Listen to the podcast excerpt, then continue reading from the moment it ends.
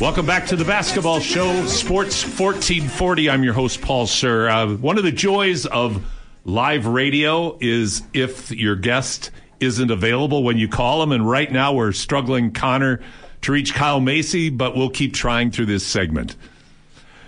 Brian, let's go back to I, am going to a, a little bit of a different take on women's basketball, and that is we're really excited. Everyone in Canada is excited that the women found a way into the Olympics because no matter how you get there, the important thing is that you get there and then you get the opportunity to make the most out of that opportunity when the Paris Olympics come along. But I want to touch on the phenomenon of uh, Caitlin Clark because we talked about it last week. It was before uh, she it, her Iowa team played Nebraska on Sunday, and she had 31 at the end of three quarters, needed seven to break the NCAA record and uh, for uh, inexplicable reasons didn't hardly took a shot in the fourth quarter, and Iowa found a way to lose. But then she came out later in the week, uh, broke the record within the first couple of minutes of the game, and uh, had 49 and set a record for Iowa. That, what what do you what can you say about Caitlin Clark and her impact on women's basketball?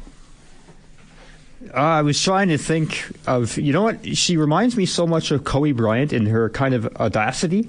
Like the fact that the, the record breaking shot, she shoots from the logo. And from I, the logo. I, and I'm sitting there thinking, like, I wonder what her coach thinks about this, right? But we're going to touch on that a bit more because we do have Kyle Macy online now. We're going to jump to it, but she reminds me more of Pete Maravich even than Kobe.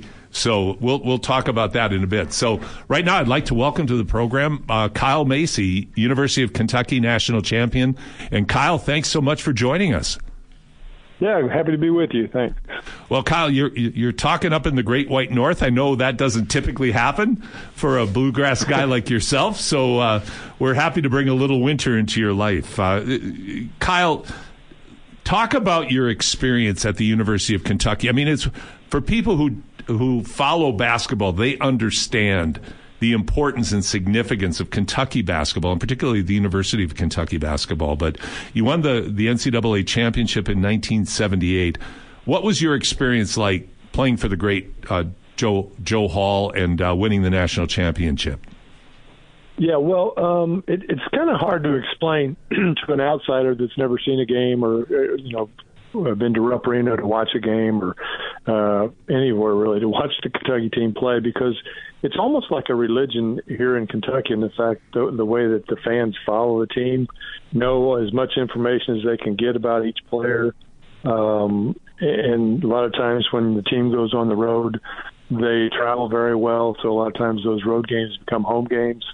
And I know after I graduated, I played in the NBA and uh, wherever I played, from Seattle to Florida, whatever.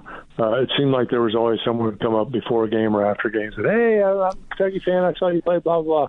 And so it's it's it's just amazing. I mean, it's been years and years since I played, and I still, you know, get recognized as I travel around doing different things. Yeah, I, I think that uh, sports fans. It's similar, probably in Canada, most similar with hockey. But uh, sports right. fans for basketball in a culture like you had at the University of Kentucky, uh, you, you, really can't describe it. I, I remember going to Kansas, I, and I'm sure you're not happy to hear that, but I went to a game at Kansas. but but the uh, the same thing existed there. This, just that sense of history, religion, the attention to who was playing, what the significance was to the community. So, so Kyle, you have this outstanding co- uh, uh, college career. You go on to the NBA. Talk about the NBA in late seventies, early eighties, and maybe how how would you uh, how would you describe your experience then, and how do you view the NBA now? Um, well, I had a great experience. I mean, obviously, you get to to play a game that you love to play, and they're actually paying you money for it. Although money wasn't near what it is nowadays. but, yeah, it wasn't uh, the it, stupid money of today. Yeah, I, I do understand. Yeah, the monopoly money. Yeah. but uh, no, it was a great experience. The game was a lot different. It was uh, more uh, dominant by the big men, uh, and the ball always went inside first look. Uh, and I, I know I I watched some of the games today, and Steph Curry in particular. When some of the shots he takes, I I, I remember thinking the first time I watched him play that you know, if I'd have taken a couple of those shots from the locations where he shot them on the court, my big men would have come out and said, "You shoot another one of those, I'm going to break your arm." so, you know, it's, it, it was a more inside-oriented game today. It's more perimeter game, but um, you know, athletes today are bigger, faster, stronger. But I don't know if they're fundamentally sound as as the game in the '70s, '80s. Um, but you know, it, it time changes things. So, well, I, I, that's an interesting point, actually, Kyle, because one of the uh, we we had some uh, we had some great guests on early that relate to our community here. Uh, some uh, two former great university players from from Edmonton, uh, and then my son who still plays overseas. But we talked about how players today, are, a general athleticism is through the roof. B the fundamental skills, if you want to call it that, what I would call ISO skills, handling the ball, go left, go right, uh, all of the special fancy dribbling, etc. But where uh, a lot of athletes today are different, or players today are different, is they don't understand how to play the game and translate all those great individual skills into a team concept. Do you think that does that echo or or tie into your view of the game today? Yeah, no, I think that's very true. I mean, I don't think they really understand how to create opportunities for teammates because it is more of a one-on-one game. And yeah, but the NBA kind of created that when they started promoting individuals as opposed to team. Uh, you know, so I heard a, uh, someone say a while back. It really makes a lot of sense. He says, "Here in the states, uh, we play six days a week and practice one, which is referring to AU basketball. But in Europe, they practice six days a week for that one game. And then I think that's probably one of the reasons why the European players you see more and more." uh, having success in the NBA. Uh, so it's kind of interesting to hear that comment. I think there's that. That's an extremely accurate comment, and we're talking with Kyle Macy here on the basketball show on Sports 1440. Kyle Macy, the great University of Kentucky and NBA player. Uh, when you look at Jokic, and, and, this sounds a bit irreverent, but I mean it with the, the most sincere flattery. When you watch Jokic or even uh, Luka play, they look like guys you'd see down at the YMCA because you know they play slower. They uh, they're not jumping. You know they're not super athletes, but their dominance and their basketball IQ, of course, is is through the roof. But the way they see the game indicates, to your point exactly, Kyle, which is their understanding and seeing the angles and understanding the not just the play in front of them, but the play two uh, two sequences down uh, in in the in the offensive possession that really, I, think, bears out what you just stated. Yeah, and those are players I think you know the fans like to watch play, and and it's not because you know they're putting their elbow in the rim, whatever. But like you said, they they understand how to play. They're they're great passers. Um, the their opponents cannot speed them up. Like so, they play at a slower pace, but they the opponents don't know what to do with them defensively because they just they control everything, and so they're they're, they're fun to watch. I do like watching those two teams play. Do you uh, today, Kyle? You've coached at the Division One level at Morehead State. Uh, obviously, played in the NBA. Uh, how do you feel about NCAA basketball with all of the all of the changes? I mean, my gosh, when you look at the NCAA game today, uh, the transfer portal, uh, the of course uh, the NIL money what what what do you what do you think of the NCAA now? Do you think this bodes well for the game with this uh, what I would call almost uh, allowed anarchy that now is creeping into it, where you can transfer without consequences? Uh, do you think it's good for the game? Uh, is it too early to tell? What's your what's your thoughts? Uh, no, I don't think it's too early to tell. I don't think it's good for the game at all. The NIL money as well. It's basically free agency. Uh, these are pro players now. They're they're actually getting paid. And one thing the NCAA used to talk about was always trying to put a level playing field out there. But now there's no way the smaller schools could compete. You know, trying to get as much NIL money as say the Alabama footballs or Kansas, Kentucky basketball, and those type of things. And um, it, it's really distracted from the game, and it, it may have made the game a little more level as far as talent across the board because if a player's not playing, he's leaving. That it'd be difficult, I think, to be a coach nowadays because you don't know who's coming back from the following year, um, and then also the one and duns and those type of things. But uh, you know, the recruiting is basically how much we can offer you financially, and it's what the players are looking for. They're not, and here at Kentucky is a perfect example. They're not really. That coach will just flat out admit it. You know, the, the best thing is not winning championships; it's getting players in the NBA. That's that's his best day in Kentucky basketball, which you know old timers like myself disagree with. It's all it should be all about winning championships. So, the thing you find out too that and I was fortunate. I was on some good teams, and we won the championship in '78 and because of that success, that's why I was drafted and got to play professionally. Yeah, that certainly has changed uh, today, and I think the University of Kentucky. I, I'm curious, John Calipari, with you know with the uh, reputation he has, uh, somewhat uh, interesting reputation, but uh, you know he's been at Kentucky now for a long time. I think they've fallen out of the top twenty-five. Uh, right now, but they still have a lot of marquee athletes. Is that what you just described, that kind of culture, how many players can I get to the NBA? Has that permeated the University of Kentucky basketball culture? Yeah, that's the attitude they're promoting. Uh, at some point, you think it might come back and bite them in the fact that they promoted, what was it, 57 players on opening day NBA uh, rosters, and there's six players or seven maybe in the NBA All Star game. And you see all those great numbers, but then you're thinking, yeah, but we've only won one championship since you've been here.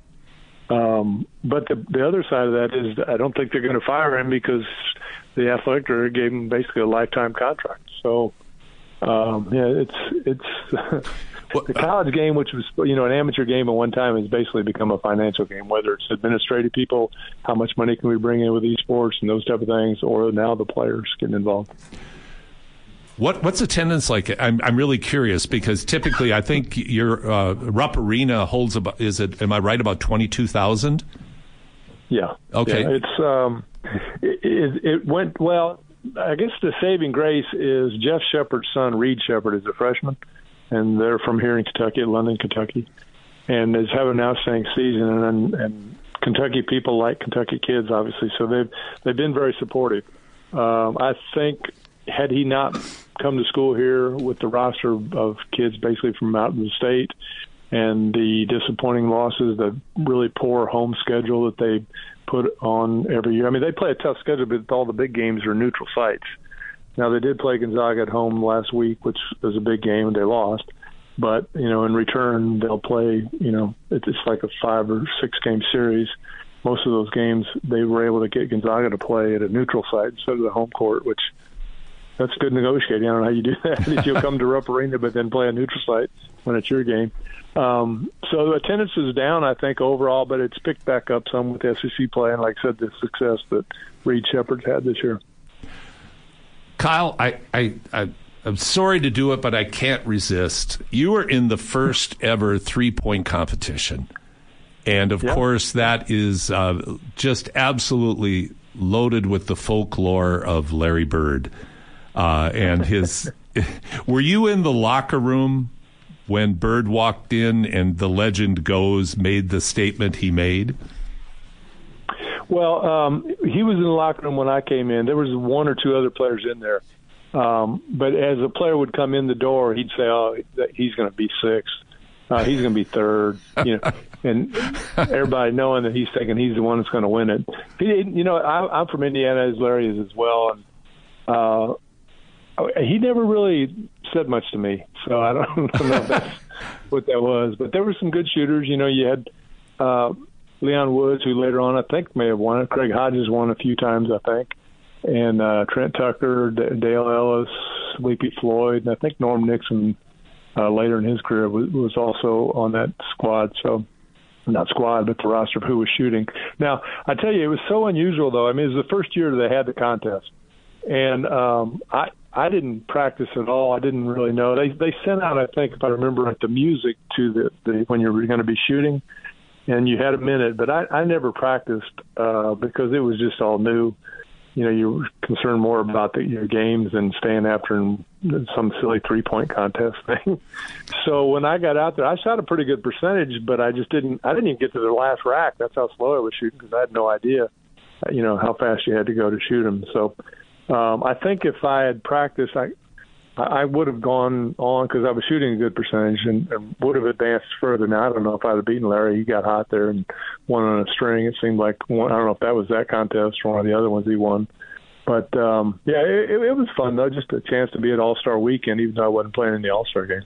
Well, and, and, talk about being a part of history and how it's changed. So, uh, Kyle, unfortunately, well, our time. Let me, let me tell you this real quick. Uh, I think that year, the most I ever shot, maybe during my career, three pointers was a hundred, between 100 and 150, and I think I only shot over 100 two of my seven years I played in the NBA. And if you look at Steph Curry, he he's does that in a week. 600 to 800 attempts. Yeah, so so the game has changed a little bit, more perimeter. yeah, it, it, it's always frustrating when you look at it and go, it just wasn't in quite the right era, but that's just the hand the hand we're dealt. So, Kyle Macy, it has been a pleasure. Uh, I didn't get a chance to talk about your bourbon company, uh, but. Uh, it has been a real pleasure speaking with you. It's always an honor to talk to someone like yourself with such a rich history in the game. And thank you for making time to join us here on Sports 1440. Hey, anytime. Thanks for having me on. You're listening to the basketball on Sports 1440. We'll be back right after these messages. Welcome back to the basketball show on Sports 1440. I'm your host, Paul Sir. I am really pleased to bring in uh, someone that we actually had the opportunity to speak with pre-COVID. Uh, Chris Denari, the play-by-play voice from Bally Sports Indiana for the Indiana Pacers. Uh, Chris, thanks so much for joining us today. Hey, great to be with you. Anytime I can talk basketball. Uh, I, lo- I love the simple title of the show, the basketball show. That's great. We there, there's no doubt about what this show is all about, Chris, and we're keeping it real simple. And and of course, being from the state of Indiana, there's I think the entire population of Indiana is always hop- happy to talk basketball. Well, there's no question. Uh, you know, when I was a kid growing up, uh, and and I'm I'm from Indiana, played high school basketball here, uh, played Division three basketball here, but we moved a couple of times. My my dad was a teacher and a coach, and so I've, I've been around the game my whole life. But when we moved to the two houses that we lived here in Indiana, one of the first things my dad did was put a basket up on on the roof of the garage. I mean that that's be- almost before anything else happened at the house. So uh, that, that's the beauty about Indiana. Growing up, everywhere you turned there was a basket, and you had to have one. I've driven through Indiana a number of times, and I can uh, I can vouch for that. That if it was up in Edmonton, where basketball is growing, and we're really proud of and happy for the direction it's taking. But now it's not so uncommon to see baskets in driveways. But in Indiana, it's the exact opposite. It is uncommon to not see a basket in the driveway. Oh yeah, there's no question about that. So, Chris, let's talk about the Pacers. I'm going to start with Canadian content. Uh, last night, uh, uh, Ben Mathurin was the MVP. I think we got an opportunity to really see him and the kind of confidence and the kind of presence that he has on the court. And of course, it's a skewed uh, sample because it's an all star game, but you do get a sense for the kind of talent that a player has by the way they play in situations like that. And Ben certainly put on a show last night. Oh, he did, and and that's Ben's personality. You know, having now worked with him for the last couple of years, uh, I mean, this is one focused young man. Uh, he wants to be the best, and uh, I mean, I can tell you, you know, oftentimes after a game, he gets on the bus, and all of a sudden, I'm hearing my voice, and it's because he's watching the highlights of the game and he's watching his highlights and and so uh, it was great to see him you know, do what he did last night, especially in the arena that he calls home. Uh, he's a super talented player and uh, just one of the many talented young players that the Pacers have on their roster. And, you know, we have another uh, second year Canadian uh, in Andrew Nembhard who has played really, really well. So we're very fortunate to have both uh, Ben and Andrew as a part of the roster. The, well, the Canadian content's becoming more common in the NBA. I, uh, Canada has the second most uh, players other than the United States as a nation in the NBA, and to watch the two contribute to the the much improved Pacers this year is really great to see. Talk about Halliburton and what kind of a special player he is. Now, I'll, I'll put my asterisks here. I'm from the state of Iowa. I'm an Iowan, and uh, Halliburton was a great player at Iowa State. Uh, but talk about talk. Are you surprised at how good this young man is? I don't know if I'm surprised. I think it's just happened a little quicker than we all thought. Um, you know, two years ago when the Pacers made the trade just before the All Star break, they sent an all star in Domantas Sabonis to Sacramento. And I think many people thought that if you made that trade, you possibly were going to get De'Aaron Fox. But the Pacers really wanted Tyrese Halliburton, and, and absolutely you can understand why. It's not just what he does on the floor, it's his leadership in the locker room, it's his embracing of this entire community. I mean, he's going to be worn out after this weekend because he is the ambassador for Indianapolis. I mean, he's everywhere. I mean, I saw him on the TNT telecast last night um, of the the Rising Stars game. He was uh, at uh, Lucas Oil Stadium for the celebrity game. Uh, we had a big tip-off celebration that my partner Quinn Buckner and I had a roll in on Thursday night, and Tyrese was there. He he drove up uh, with an IndyCar driver in an IndyCar. Um, so by the time we get to the game tomorrow night, and again, he's in the three point shootout tonight. Uh, he, he's he's going to be one tired guy, but he has embraced this opportunity. Uh, he's a wonderful player. I mean, he's nearly a 50 40 90 guy. He's shooting 50% from the field, 40% from three, and a tick under uh, 90% at the line. Leads the NBA in assists, uh, almost 12 a game, averages well over 20 points per game and he's 23 years old. He won't be 24 until uh, Leap Day, uh, February 29th. Uh, he signed for the next five years. So, uh, in, Indy fans are just thrilled to have him uh, as a part of this franchise, not just now, but in, in the future and going forward. You're listening to the basketball show on Sports 1440 in Edmonton. I'm speaking with the play by play voice, Chris Denari from Bally Sports, Indiana. Uh, you know what, Chris? Uh, being from the long-suffering, uh, I lived for a number of years and have a lot of family in the the Twin City area in Minnesota. And I mean, you know as well as anyone the long-suffering nature of a Timberwolves fan. I, I think they're still pinching themselves this year with the fact that the Timberwolves are having such an outstanding, uh, outstanding year. But one of the the problems all small market teams uh, face is how do you keep your superstars? uh, in your market before they go on to greener, richer pastures in the main in the main markets, the mega markets. But to have Tyrese, uh, you know, sign for the next five years, to have the kind of positive influence and leader that he is, boy, that is exciting for the Pacer basketball faithful.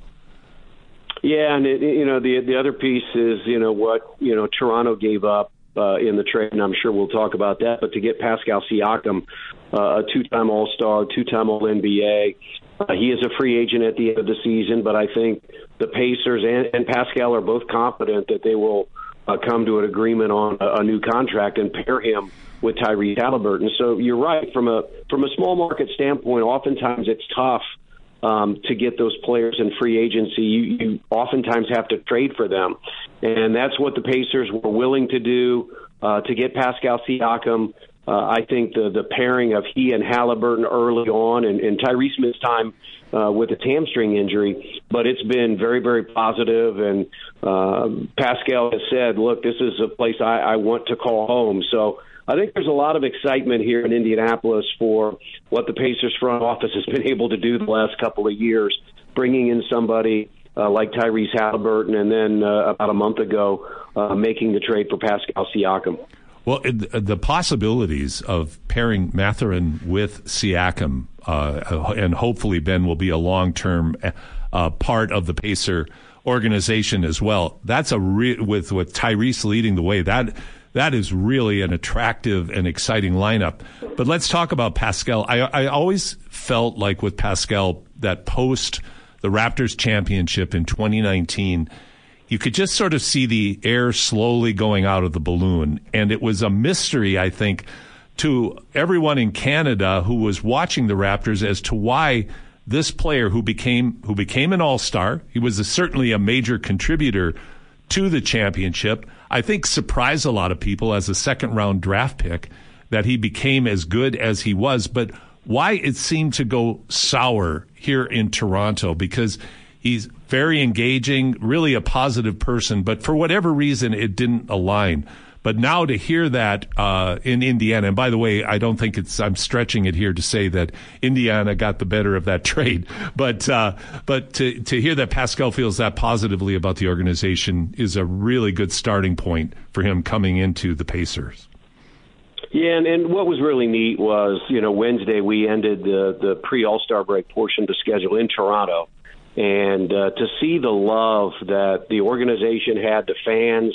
Uh, I've never seen anything like we saw on Wednesday night because usually when a former player goes back uh, to his his first team or his former team, it's a mix, right? It's a mix of uh, boos and cheers. It's never 100% either way. This was 100% love fest. And ironically, it was Valentine's Day. But I, I think that shows the type of person that Pascal is, not just on the floor, but off the floor, and, you know, what he meant to that organization in winning a title back in 2019. I mean, it's a phenomenal story when you think about, you know, he really you know, grew up in the G League um, with what what with Toronto with Raptors 905, and he was the Player of the Year in the G League. They won a title. Um, so it's not like he came in and took the NBA by storm. He was somebody that really had to work and develop his game to be who he was with the Raptors and who he can be now. And um, you know, he's 29 years old. Um, he's still in his prime. Uh, the Pacers feel very good about having him, you know, paired with Nembhard and Mathurin. I mean, that's the great thing is Tyrese is only in year four this year. Uh, Siakam's only in year eight. You have Myles Turner in his ninth year, and then you have a lot of players that are very young. Nesmith, uh, Aaron Nesmith's had a great year. Uh, Mathurin and, and Nembhard are in their third year, so it's a really nice mix uh, of players that I think can be a core uh, for the next four or five years. The Indiana Pacer history is really unique with its roots being in the ABA. I'm I'm uh, of the vintage where I saw some ABA games and I certainly followed uh, the ABA very closely. I'm a bit of a just a bit of a fanatic on the ABA and uh, the Indiana Pacers had such a rich rich history. Mel Daniels, Bob Mel Daniels, Bob Netolicky. I mean, names you never you never hear of anymore unless you're a real historian of the game. But that's really what started the started the ball rolling. And at that time, even though the the state of Indiana, a la Hoosiers, has always been a basketball mecca, it never uh, you, you never would have seen an NBA franchise at that time. So the ABA took a leap into Indiana, and then it carried forward into. Uh, into the NBA. Yeah, and you would not have uh, Gainbridge Fieldhouse where the Pacers play, which is a, an awesome building, Lucas Oil Stadium where the Colts play. You would not have uh, any of the things that have happened in downtown Indianapolis if it wasn't for the Pacers, uh, you know, joining the ABA in the late '60s, playing into the '70s, and then one of the four franchises that merged into the NBA in the mid '70s. So uh, all of the great things that have happened in Indianapolis, hosting Super Bowls, All Star games, Final Fours, all those kinds of things. You really just go back and it, it starts with the Pacers because if if the Pacers aren't successful, then none of this stuff happens at all. So that's why this week is a real celebration. Uh, the last time the NBA All Star Game was here was 1985. Uh, we were supposed to have it, uh, you know, before COVID hit. Uh, but it really has worked out for the best because uh, the building has been renovated the last three years. Uh, it's unbelievable. There's a brand new plaza outside. That's where we hosted uh, uh, the tip-off uh, event on Thursday. And by the way, uh, you mentioned some of those names. Bob Netolicky was there. Freddie Lewis. Uh, you know, um, uh, Rick Smits, uh, Ron Artest, now Metta World Peace, Jermaine O'Neal. I mean, you had all these former players that Quinn Buckner and I introduced, and we probably had a crowd of about 5,000 uh, outside, you know, watching this. And so we're celebrating the great history of Indiana basketball, but more importantly, what the Pacers have meant to this city and this state. You're listening to the Basketball Show on Sports 1440. I'm your host, Paul Sir, being joined by Chris Denari, the play by play voice from Bally Sports Indiana for the Indiana Pacers, hosting the NBA All Star weekend. Talk about the NBA this year. And, you know, the Pacers have had, I, I, I think they've, I think it's fair to say, uh, Chris, that it's been a bit of a surprise at how well the Pacers have played uh, and the, where their record is. They're developing faster, I think, as a unit and starting to scare people in the East a lot faster than maybe people thought they would. But talk about the, the NBA season thus far. What are a couple of things that stand out to you about how the NBA season's unfolded? Well, I'll tell you, I, I think w- what you have to be worried about if you're any team is anybody can beat anybody. Case in point, um, you know, Thursday night I'm, I'm sitting in my office just putting some stuff together, um, you know, ahead of next week. And I'm watching Milwaukee and Memphis. And Memphis has all kinds of injuries. They've got a bunch of G League players out there. Milwaukee's considered one of the best teams in the NBA uh, with Giannis, and, and Memphis beats them. And so that's sort of been a little bit of the story. I mean, clearly you have the Boston's and, as you said, Minnesota, Oklahoma City. Those two are great stories because Minnesota, as you said, has long not been a playoff team, and Oklahoma City, uh, after losing Durant and Westbrook and Harden, really had taken a step back. And those are two young, talented teams. But but I think the league is in a great place. There are so many talented young players. You're going to see a number of them on display tomorrow night uh, in the All Star game. Tyrese Halliburton's one of those. Uh, Shai Gilgeous-Alexander, um, you know, another Canadian. Um, there, there's just so much talent um, in the NBA right now that even the teams that don't have great records, you got to be worried about on a nightly basis because um, they've got good players. Uh, so, but but I think it's uh, you know the league. There's a lot of threes being shot. They're playing at a fast pace. I mean, the Pacers lead the NBA uh, at about 125 points per game. You know, Halliburton sort of maestros that and orchestrates that. But uh, you know, it's it's definitely an athletic, fast-paced game, and a lot of these younger teams are taking advantage of that, and that's why you're seeing them so successful. Well, when I hear that that number, 125 points a game, it's it's it, it's near and dear to my heart because that uh, I, I'll call it, uh, from my vantage point, the dreadful era when I think the entire NBA averaged under 100 points a game because it was just, I mean, there's physical and then, you know, that, that was just a different era of, phys- of physicality in, in, terms of how people were defended at that point. But, uh, really exciting about the Indiana Pacer uh, evolution, the development. We're really happy as Canadians for Pascal Siakam that he's hopefully found a new home. Uh, the play of Mathurin is is exciting, and Nembhard as well. And Chris, I can't thank you enough for coming on the show today, and I hope we can uh, do this as the season progresses and uh, and get caught up again. Oh, absolutely, anytime. Love talking basketball. Love talking about the Pacers and the NBA. So, uh, anytime you want to do it again, I'll be happy to do it. Well, thank you very much, Chris. Chris Denari, the play by play voice from Bally Sports, Indiana, joining us on the basketball show. We're going to wrap up the show today and uh, going to bring on my. Uh, bring on my friends uh, right after the break here on Sports 1440. You know, one of the things I love about the basketball show on Sports 1440 is the music when we lead in with Queen, we got the Temptations. I mean, I feel like we're a greatest hits station more than we're a sports talk show. Uh, hey, uh, Mr. Reed, why don't you tell us what's going on with the poll? For sure. So in this in this thing right here, we have the the poll for the NBA dunk contest tonight. Who people think are winning? We have had some voters here, and the favorite so far has been Mac McClung. So Mac McClung has more than half the vote.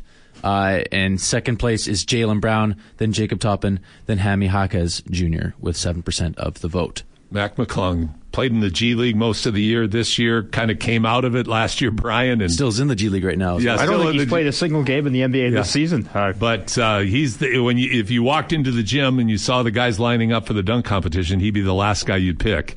And uh, he put on a show last year. Yeah, he absolutely did, and uh, I think he's gonna. I'm looking forward to seeing what he's gonna do tonight because it's gonna be hard to top what he did last year. But you know, these guys, they have. They're. they're I'll give them this. They're very creative. They are that, and uh, to say they're athletic would be the, just a gross understatement. Brian, let's talk about the Milwaukee Bucks, and uh, I'm going to quote you. Uh, from when we were talking before the show, and you used the term dumpster fire, and uh, I, I, you know, they inexplicably to the general public fire their coach early when they have a, a, a, a, great winning record. And then they hire Doc Rivers, venerated, yes, but an odd hire. And it's been a three and seven start. there seems to be dissension and unhappiness throughout that lineup. They recently made a deal to bring Patrick Beverley in to for backup uh, point guard play, general disturber of opponents, uh, and you know they they made the big offseason move to bring in Damian Lillard. They still have, I think, uh, I think they're still ten games over 500, but. Uh, you, you, as uh, Chris pointed out in our last segment, they just lost to a, a depleted Memphis team that you just would not expect for a team with the kind of talent they have. What, what's your assessment of that whole this whole mess that seems to be unfolding in Milwaukee? I'd never seen anything like this because I mean you got to remember too they fired their their coach before the start of the season. They've already made two coaching changes in in, in the course of the, uh, the basically I guess four months now. And uh, there's already rumors that Doc might not last through the rest of the season if he doesn't get it turned around very quickly. And it's just it's unbelievable. Of course, Doc is is rather infamously coaching the East in the All Star game this week because Milwaukee Bizarro had world. Yeah. yeah, Milwaukee they they qualified uh, Milwaukee having the best record. Uh, well, Boston has the best record, but they can't coach two years in a row. Uh, so the whole thing is it, it's just bizarre, and you know, Doc. I, th- you know, I thought Doc hit on uh, put it rather astutely after the that that loss in Memphis when he said that there's a lot of guys who are already in Cabo. Uh, you know, and, and, and you got to start wondering. I mean, I I'm not. I didn't think the Doc hire was necessarily the best move. Doc has had a kind of a spotty track record. He won the title in Boston, but he hasn't been able to get teams to the next level since then. But I don't know if you can put this on Doc when you know it's when you keep changing coaches and there's all this stuff kind of still going on. Then when do you start to look? Okay, there's one thing that we change, but the constant and there's still the problems, right? You know what I mean?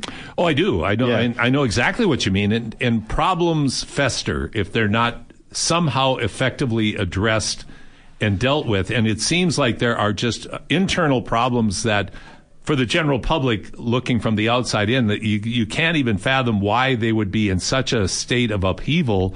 When they have the kind of talent that they have, they have one of the great players in the game in Giannis Antetokounmpo. They really have two of them. Two, yeah, two of the top 10 players in the game in their lineup. It, it, would seem they align. I mean, certainly people have questioned their depth this year because of what they had to trade away to get Lillard. But on the flip side, they should be in the thick of it. And instead, they're in this, this state of upheaval and controversy.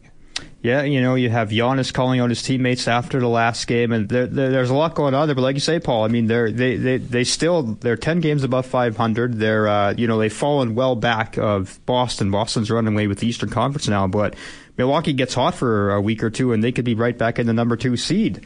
And I don't know if that might be what kind of is precipitating uh, if there is another potential move to, to, to get rid of Doc and bring in another coach is, is just because they feel they are that close and they still can not only salvage this season but turn it into something where they make a championship run.